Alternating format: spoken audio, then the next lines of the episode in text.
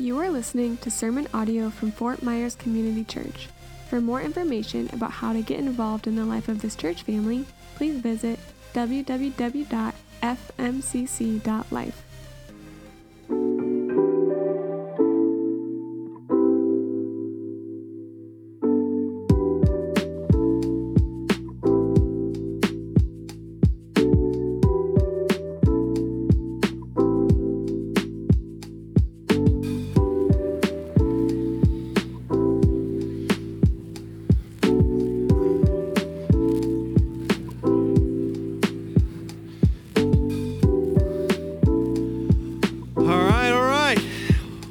everybody. How's everybody doing? Good. Hey, I'm going to start right off the bat with an analogy. Can we do that? I got an example for you, and I'm going to need some volunteers. But here's the deal there's a $10 Starbucks gift card uh, for the winner. So I'm, I'm going to get uh, Austin Fredrickson to come on up, and Andrew Conrad. Come on up. Come on, let's hear it for these guys. Hey, Max. Logan. All right, this is kind of a race, so you got to move a little quicker. Here we go.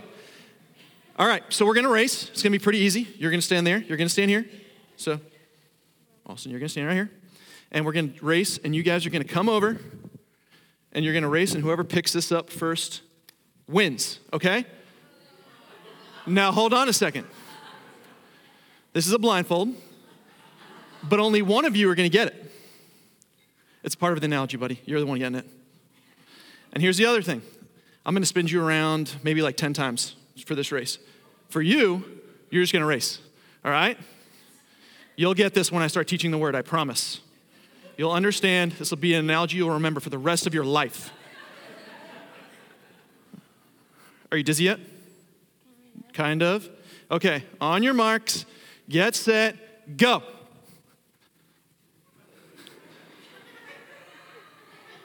All right, let's hear it for them. Come on. Hey, I'll get you something later, okay? Just don't fall down the stairs. You need help? Are you good? Still dizzy. All right. High five. Good job. So you're like, what in the world? What was that all about? I want you to have a picture in your mind when we go into this text. Because um, life is hard and uh, things will randomly happen, but how much more so will life be hard and difficult, and how uh, more complicated it will be when we are in darkness and when our mind is stirred up and shaken up. And that's the text we're going to find ourselves in this morning because the main idea is, is a piggyback off of last week. We were talking about walking as children of the light. That's the context that Paul is coming into. So, Paul is the author here. He's writing to a young church, and he's trying to help them understand that once we are saved, we were once darkness, identity, now we are light. So, that's our new identity that he has given us. And he's told us to put off all these things that only bring us darkness, death, destruction, hurt. And then he says, put on these things which bring us life and bring us light into our world, gives us joy and gives us peace.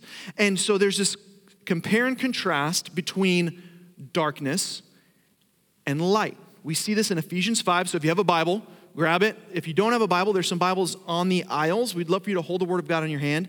Uh, also, if you have a smartphone, a tablet, there's an app called the YouVersion Bible app. If you go into events, if there's a little tab at the top, if you go into events, uh, you can search for Fort Myers Community Church, and all my sermon notes are on there as well, and all the text we'll be using for today. And so I want to read to you Ephesians 5 8, because Ephesians 5 8 is Paul's overarching main idea coming into where we're going to be today in verses 15 through 20. So Roman or Ephesians 5, Ephesians 5 verse 8. For at one time you were darkness. That was your identity. At one time, you did not know Christ. At one time, you were an enemy of God. So, the definition of your life as someone who does not believe in Jesus Christ as your Lord and Savior is you are darkness. Now, that's a hard statement for people that don't believe in Jesus. To say they are darkness, but, but we have to understand that, that our culture and our world today is, is trying to get us to think that if we're good people, then we'll get to heaven. That's not actually what the Bible says. It's not about morality, it's about believing in a Savior. You can never be good enough to save yourself. You can't. I can't. We need someone external, someone that is a savior. It's, it's as though you, you fall over dead. You need someone to go get one of those defibrillators. You can't go get it yourself. You can't shock yourself back to life. And that's what we, we were once dead in our trespasses and sins. Now, God made us alive in Christ. So he was saying, This is the definition of who you are. You were darkness. But then he says, But now you are light. Not because you're a good person, but in the Lord. So walk as children of light. And so he goes on this discourse of how do we walk as children of light. He says, Don't tell lies, speak truth. He says, Don't be unjustly angry, but bring peace into relationship. Encourage one another, love one another. And then last week we, we saw this, this passage, which was a really uh, big, thick, robust passage that was speaking about sexual immorality and how we give ourselves to the lust of this world and pursuing after things that will never bring us life but only bring us death. And then we get to verse 15, and this is where we are today. Ephesians 5, verse 15.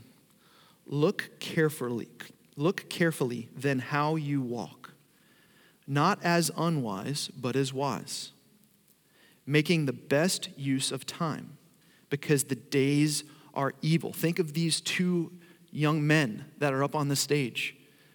Look carefully where you walk. Look carefully how you walk, how you're living your life, making the best of use of your time. Therefore, do not be foolish, but understand what the will of the Lord is. And do not get drunk with wine. Do not have your mind altered, spinning around so you are dizzy, for that is debauchery. But be filled with the Spirit, addressing one another in psalms and hymns and spiritual songs, singing and making melody to the Lord with your heart, giving thanks always and for everything to God the Father in the name of our Lord Jesus Christ, submitting to one another out of reverence for Christ. Can I pray for us as we dive into this today? Jesus, we love you. God, this is your word, and there's so much goodness in it. If we would just pause for a minute from the busyness of life and the craziness that goes all around us to just sit and understand that you are trying to illuminate to us what it means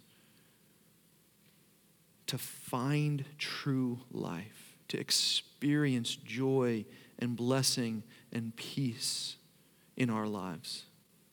God, there's so many things that, that we struggle with. There's so many things that uh, are traps that are put in our path. And, and God, we know that you are with us as your children and you are protecting us. And so, what does it look like for us to walk as your children in the light of Jesus Christ? And so, God, I pray that you would open up our hearts and our minds to experience more of you and be transformed by your word. It's in your name that we pray. Amen. So, we see here in verse 15 that he starts off with this warning. He says, Look carefully then how you walk.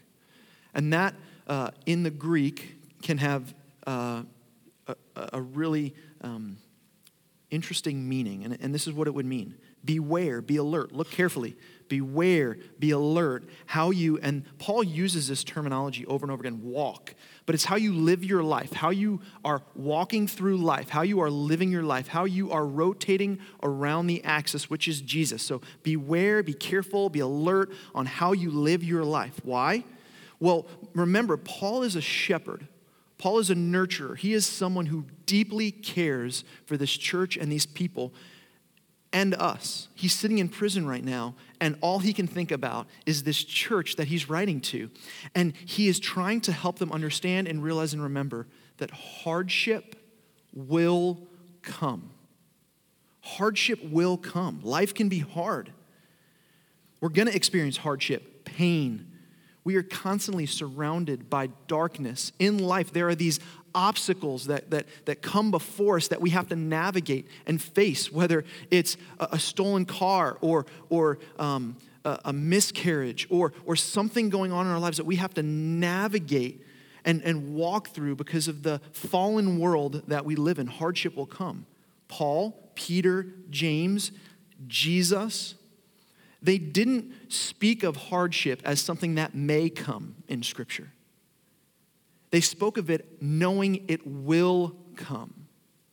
One of my mentors always said if you aren't just coming out of a hardship, you're either in one right now or you're about to have one. it's like something you write in someone's birthday card, right? That doesn't sound like good news, but Paul is being very realistic about how life is. We don't know when a pandemic's gonna hit. We can't control every facet of our lives, even though we try. Anybody else control freaks? I love to control, but I live in a world where I can't control. There is sickness, there is hurt, there is pain. So he knows hardship will come. And he's not advocating and uh, that, that it is what it is mentality. That, that, that's one of the things that, like, oh, it makes me so angry when people are like, oh, it is what it is. Like, he's not advocating for that because that's like a throwing up your hands and being like, oh, I just give up on this stuff. No, he wants more. He wants, Paul wants Christ's church to experience more in those hardships. Not just try to get through them so that you can get onto the next good thing. He wants you to experience Christ in those hardships, in that pain, in that hurt.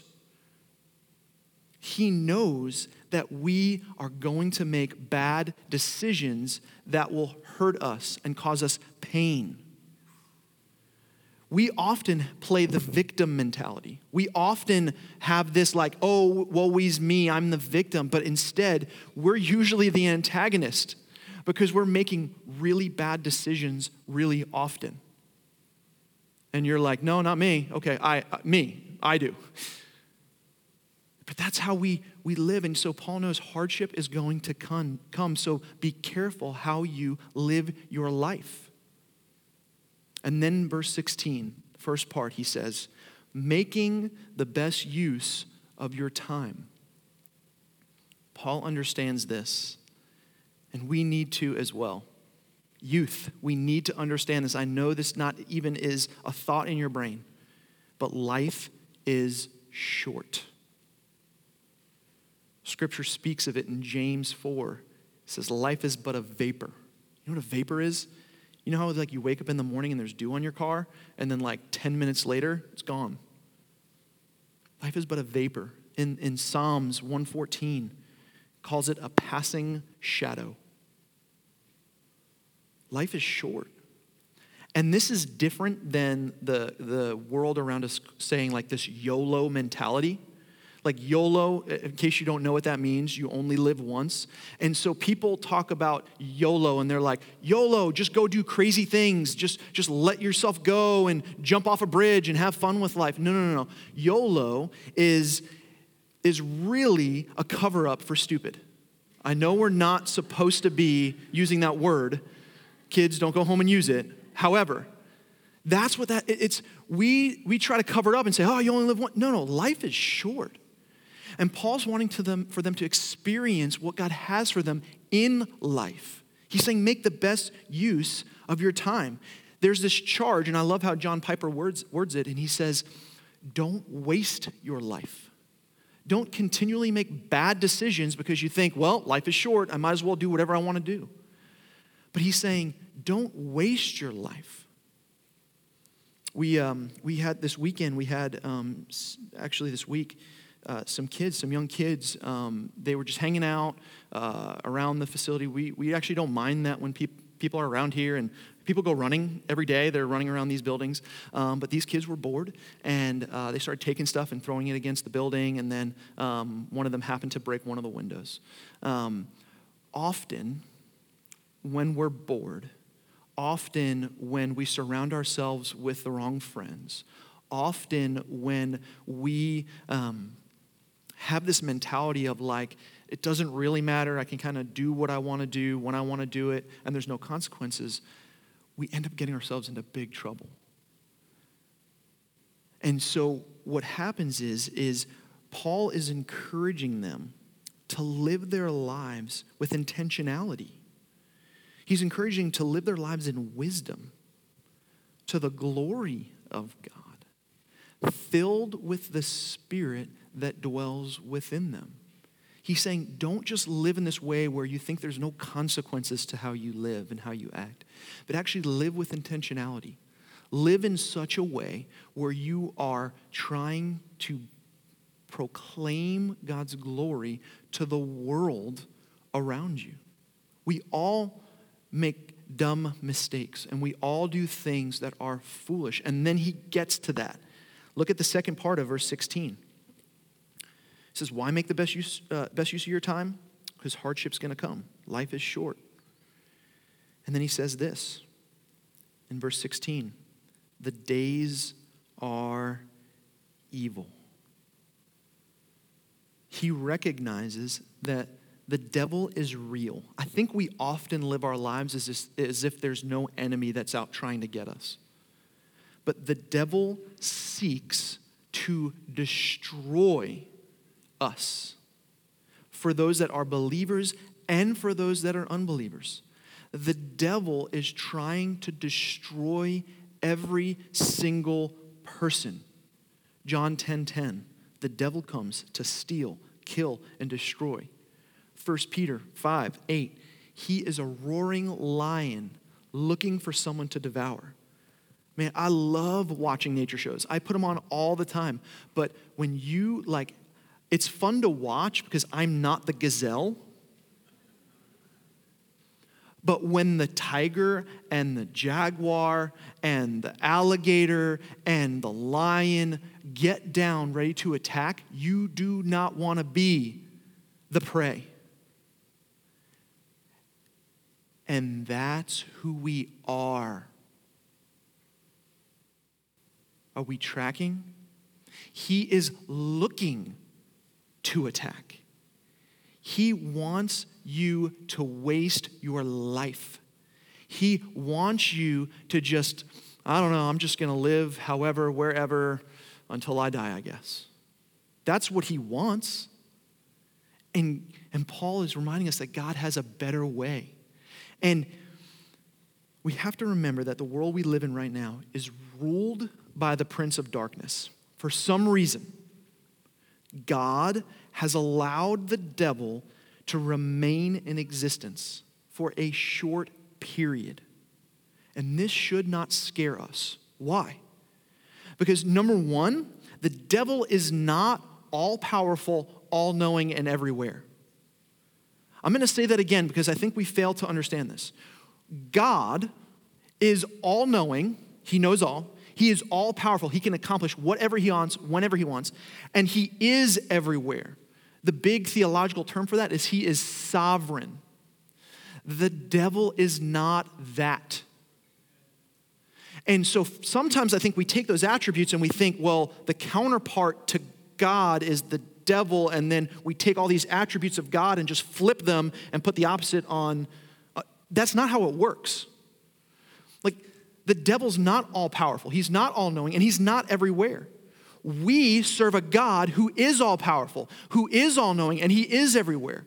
Our God has already defeated the devil, and for some reason in his sovereignty, he has allowed him to stay in existence for a short time. But that short time is coming to an end. whatever power the devil has, it is controlled and allowed by God. Something that I don't think any of us will be able to fully wrap our minds around while we live on this earth.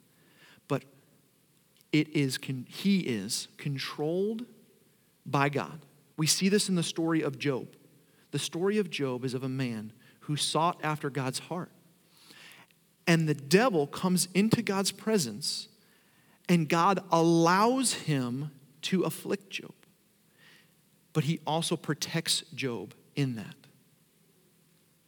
So we have to remember that he's, he's like a dog on a leash. He can only go so far. And often in our lives, we give him way too much power. So here's the last thing I want to say about this we voluntarily subject ourselves to the devil's power over us. We voluntarily give him footholds into our lives where we allow him to have power over us. We give ourselves to the things that God warns will bring us death. He says, Don't lust. That won't bring you life, but we lust. He says, Don't lie, don't cheat, don't steal, but we do. And we continually allow the devil these footholds into our lives with bitterness and anger. God says, Don't worry about tomorrow, for tomorrow will worry about itself but with prayer and petitioning, make your requests known to God. Yet we get anxious when we don't know what's about to happen. And instead of going to God in prayer, like serious prayer, not like, God, please help me prayer, but actually getting on our knees with His Word and sitting with Him and taking Him in, what we do is we end up just kind of throwing up a, a Hail Mary saying, Well, if you don't help me, I don't know what I'm going to do. And we think that that's petitioning and prayer. And we give the devil these footholds into our lives to, to make us anxious and depressed and hurt and bitter. And I love what Louis Giglio says. He, he coins the phrase like this He says, We give him a seat at the table. Imagine you and your wife or, or you and your family are sitting down at Jason's Deli. If you're going out with your wife, you need a better place than that, right? So, but say it's your family. Um, if you're taking, Single guys, if you're taking a girl out on a date, not Jason's Deli, all right? Christoph's is a good spot off McGregor. Um, so it's like you're sitting there, and all of a sudden the devil just comes down and pulls up a chair.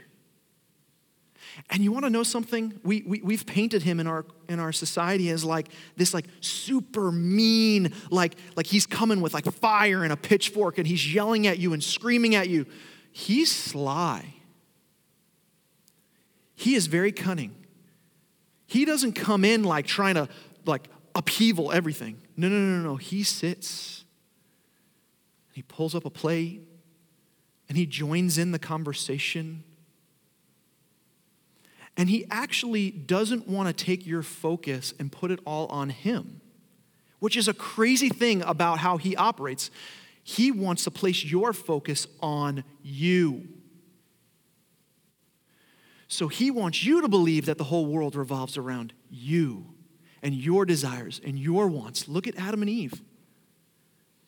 The serpent doesn't come and be like, Look how awesome I am. I'm a serpent. And at that time, I had legs, right? He's not putting all the focus on him. He's not saying, Look how wise I am. I'm a crafty serpent. No, no, no. He goes, Hey, don't you want more for you? I know. Didn't God say you can't enjoy anything in this whole place? He comes in super sly. He's a trickster. And he wants you to believe that you're the center of the universe, that everything revolves around you. And you know what? Your wife, she doesn't revolve around you. And so you deserve to be happy. So you need to blank. Or your husband, he's not providing for your every need. So then you need to blank. Kids, this is what the world's selling you. If you don't have all the new, coolest things, then your parents don't love you. It's all about you and what you want. If you want it, go get it. That's what the devil's doing. He's working in the background with the commercials and the media and all the flipping on the Instagram and the, and the Facebook. And he wants you to think, my life is dumb. My life stinks, and I want more for me. I need to go get for me. He wants to turn your attention on you. So he comes to steal, kill, and destroy. He wants to control your mind and your heart. He's not operating like a bully. He's actually smart. And he knows your weak points. And he's waiting for you to just let him in the door just a little bit. So in verses 15 through 18, Paul issues this warning. And here's the warning watch out for the traps. Watch out for the traps. So if you're out, um, if you're in like survival mode in the woods, and um, there are these things that are called um, trapping holes. And what they used to do, and what we some do, still do today, is they dig these big holes and then they cover it with brush so that way you can't really see that it's there. And if they're really good, it just kind of looks like the surrounding area. This is what it looks like before they cover it with either mud or grass or hay and leaves and stuff, so that when you're walking down the path, uh, hopefully they're aiming for animals, right? When an animal is walking down the path, they don't see this hole. They step on top of this area and fall straight through, and they land in this hole where then they can catch their prey. And so he's saying, watch out for these traps. But God doesn't just tell us to watch out for the traps, He actually gives us the map to tell us where these traps are and what they're going to be. And over the whole summer, and, and you may need to go back and listen, it's all online. We have a podcast. If you go on like Apple Podcasts or Spotify, you can pull up our church, Fort Myers Community Church, and listen to the, the sermons this summer. Uh, Tim spoke, Ben spoke, Mark spoke. They did phenomenal jobs articulating Ephesians 4 and 5 about these traps that we're going to experience. Today, we're just going to look at the three that are in this passage. And here they are. Verse 15. Look carefully then how you walk why? Because there's a trap. Not as unwise, but as wise. So here's this, these twofold. He's saying, here's the trap, you being unwise. Here's the treasure map. Be wise. Be careful how you live your life. Listening to God's instruction versus ignoring his instructions. God knows what life and death will bring. He created it. He knows what will bring you joy, He knows what will bring you peace. And He puts these things before us and says, Live according to my word. How can we live according to His word if we're not reading it? How can we live according to the things that He says will bring life if we don't know what they are? We have to be in this on a daily basis. This is one of the things I want my kids to learn and understand is that in here, there's life found. On their iPads, it's not. This is where we find life. We're not finding life on Fox News or CNN. We're finding life in God's Word. So he's saying, Know this, live in wisdom. So we can take this unwise thing to social media. There's a lot of unwise things posted on social media. I constantly get bombarded by people sending me articles and things, and you're just like, Why are you reading this stuff? Go to the Word of God. And then live as wise, not unwise. If you're angry, don't send that text. If you're angry, don't send that email. When you're driving, don't text. Live as wise. Don't be a distracted driver. Live with wisdom. Don't just think that you're um, an exception to the rule, but live with wisdom. And then he goes on in verse 17. Look what he says. Therefore, do not be foolish but understand what the will of the Lord is. And this goes back to what I was saying about the devil trying to attack us. Foolishness is self glorification. Foolishness is us focusing on ourselves and making the world revolve around us. Understanding is looking towards God's will and living for God's glory. The word foolishness in the Greek in the original text means lacking perspective because it is short sighted, not understanding the overall picture. The overall picture is that there is a God who loves humanity, men and women, so much that he sent himself wrapped in human flesh. He came down to live a life that we couldn't live, to die a death that none of us could die, a death that was a death of perfection. And then he defeated death by raising again into the newness of life. He did that because He loves us. And He says, Live for my glory, not your own glory. And so, foolishness is us living for ourselves. Wisdom and understanding is living for His glory and His name. See, if I knew the big picture growing up, I would have probably made things a lot easier for myself. Growing up, I wanted to be a lawyer. Why did I want to be a lawyer? Not because I was good with words, but because I wanted money. I wanted the penthouse in New York. That's where I was going to go be a lawyer in New York City. I wanted the Dodge Viper. It's a weird car now, but that's what I wanted back then. Some of you are like, a Dodge Viper, what's that? But that's, that's just what I wanted. That's what, what, what, what brought me life in that time. But to be a pastor, my first, my first job opportunity was $18,000 a year as a pastor. 18,000, like that barely paid for me to live. But being a lawyer, like for me, that was the, the goal. Like I wanted to live in the pent. I wanted the clapper. You remember what that was? Like I wanted my lights to have that so I could walk in and clap and my lights just turned on. But I didn't have the foresight to know that what that would have brought me was not my bride, was not my four beautiful girls. See, I didn't see that big picture. I didn't think, man, if I serve the Lord, then God is going to bring me things that I could never ask, think, or imagine. What I wanted was self glorification. I wanted my, my name in the books as the most successful blah, blah, blah. I wasn't thinking about living my life for someone else's glory. But that's what this word means. Foolishness is lacking perspective because you're short sighted, not understanding the overall picture. And then he goes into drunkenness, debauchery, verse 18. He says, And do not get drunk with wine, for that is debauchery, but be filled by the Spirit. Filled either what numbs the mind, alters the mind, or filled with what brings life to the mind drinking, alcohol, substance abuse, it is just a temporary band aid on a gashing wound. Often people try to run from reality with alcohol. I've had many friends in my life that call themselves casual drinkers and would drink five, six, seven, eight, nine, ten beers when they came home from work. And then on the weekends, it just started earlier because they didn't have to work.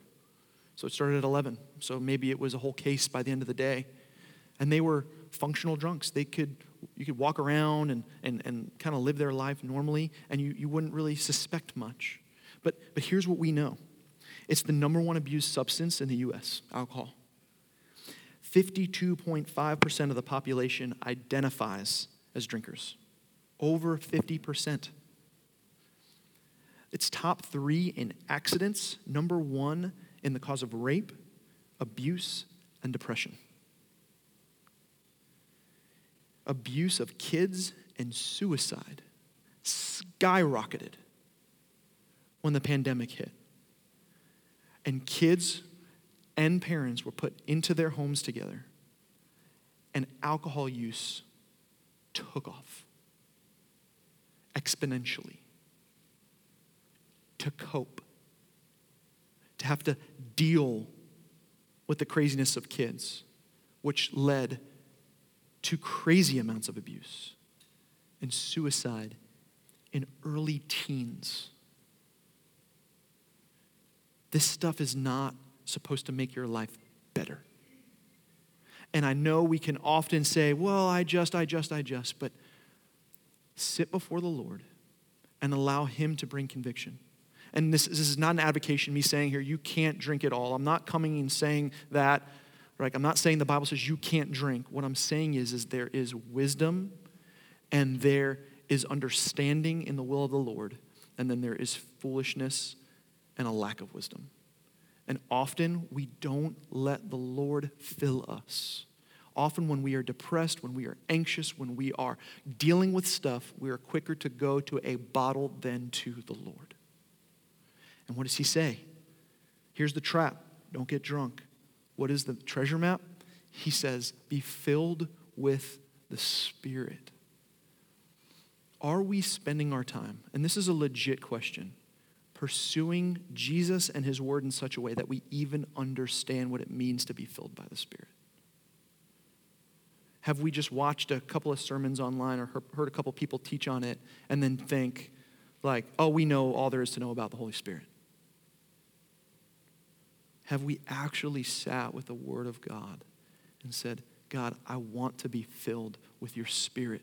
All of this depression, all this anxiety, all of this hurt that I'm experiencing. I want you to take it, not try to just mask it over with a band aid. So either we can try to fill the emptiness and loneliness and anxiety with substances that leave us empty, or do what God desires for us, which is to be filled with what satisfies and fulfills. So he says, Let the Spirit fill you.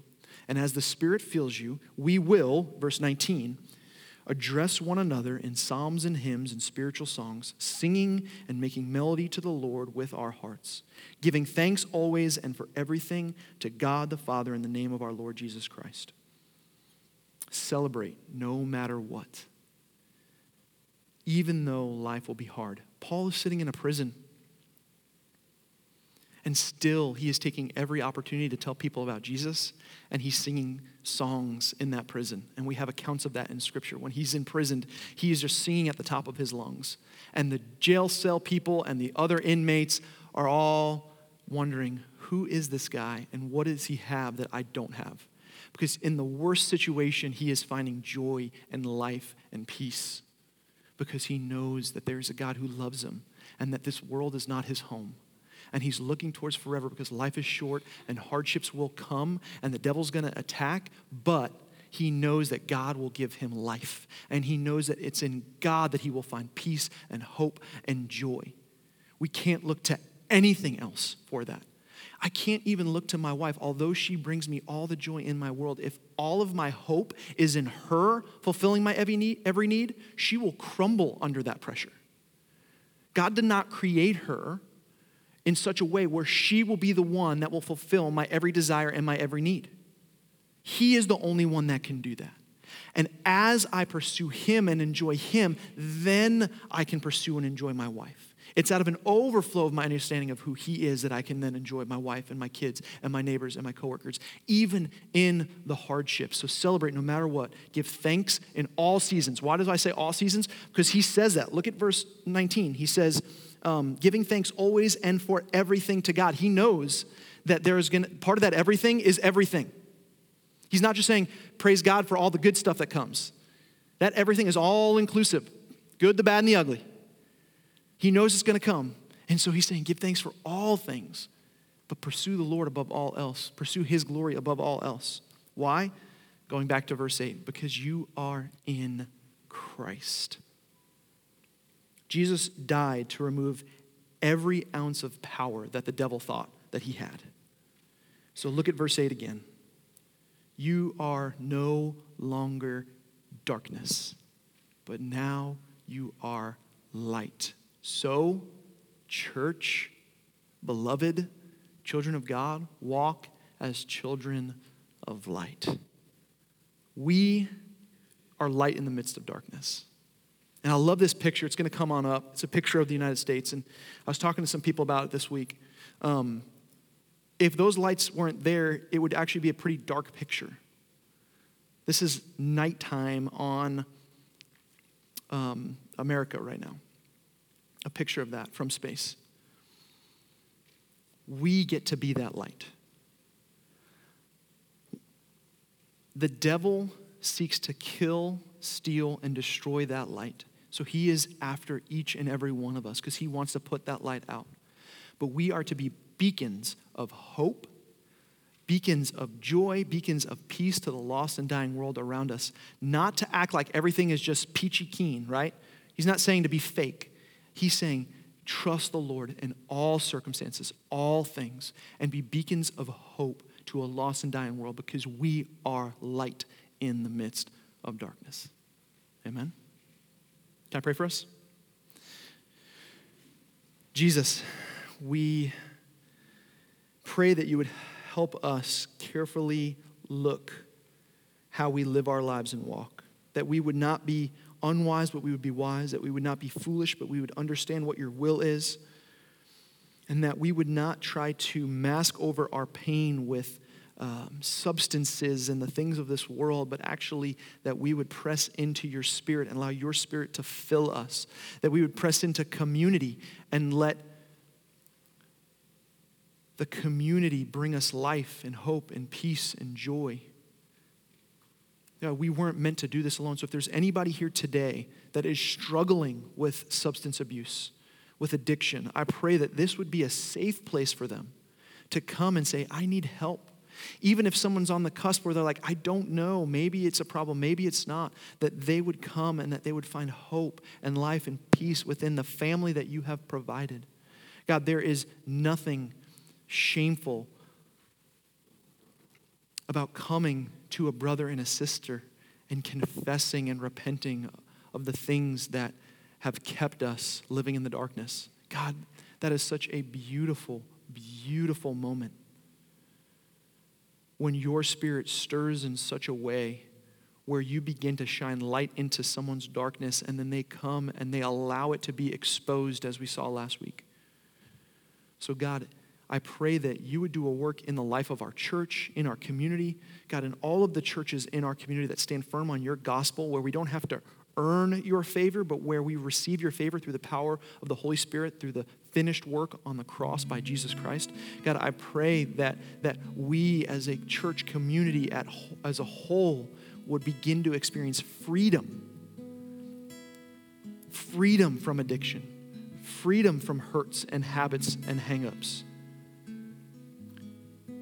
And that we would experience what it means to be a family in you that we wouldn't keep trying to do this on our own, but that we would experience the goodness of being brothers and sisters in Christ.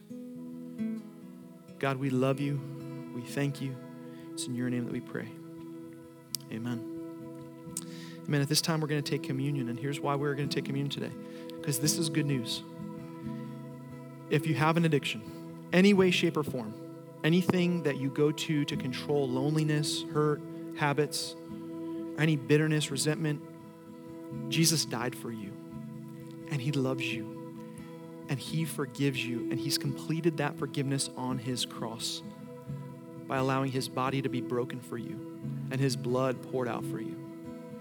So we do this in remembrance of him. So we come forward and we take bread and we dip it in the cup we pray and we thank the Lord and we celebrate, right? That's what that what, what verse 19 and 20. We celebrate through song, through hymns, through spiritual songs, and remembering with the sacrament of communion what God has done for us.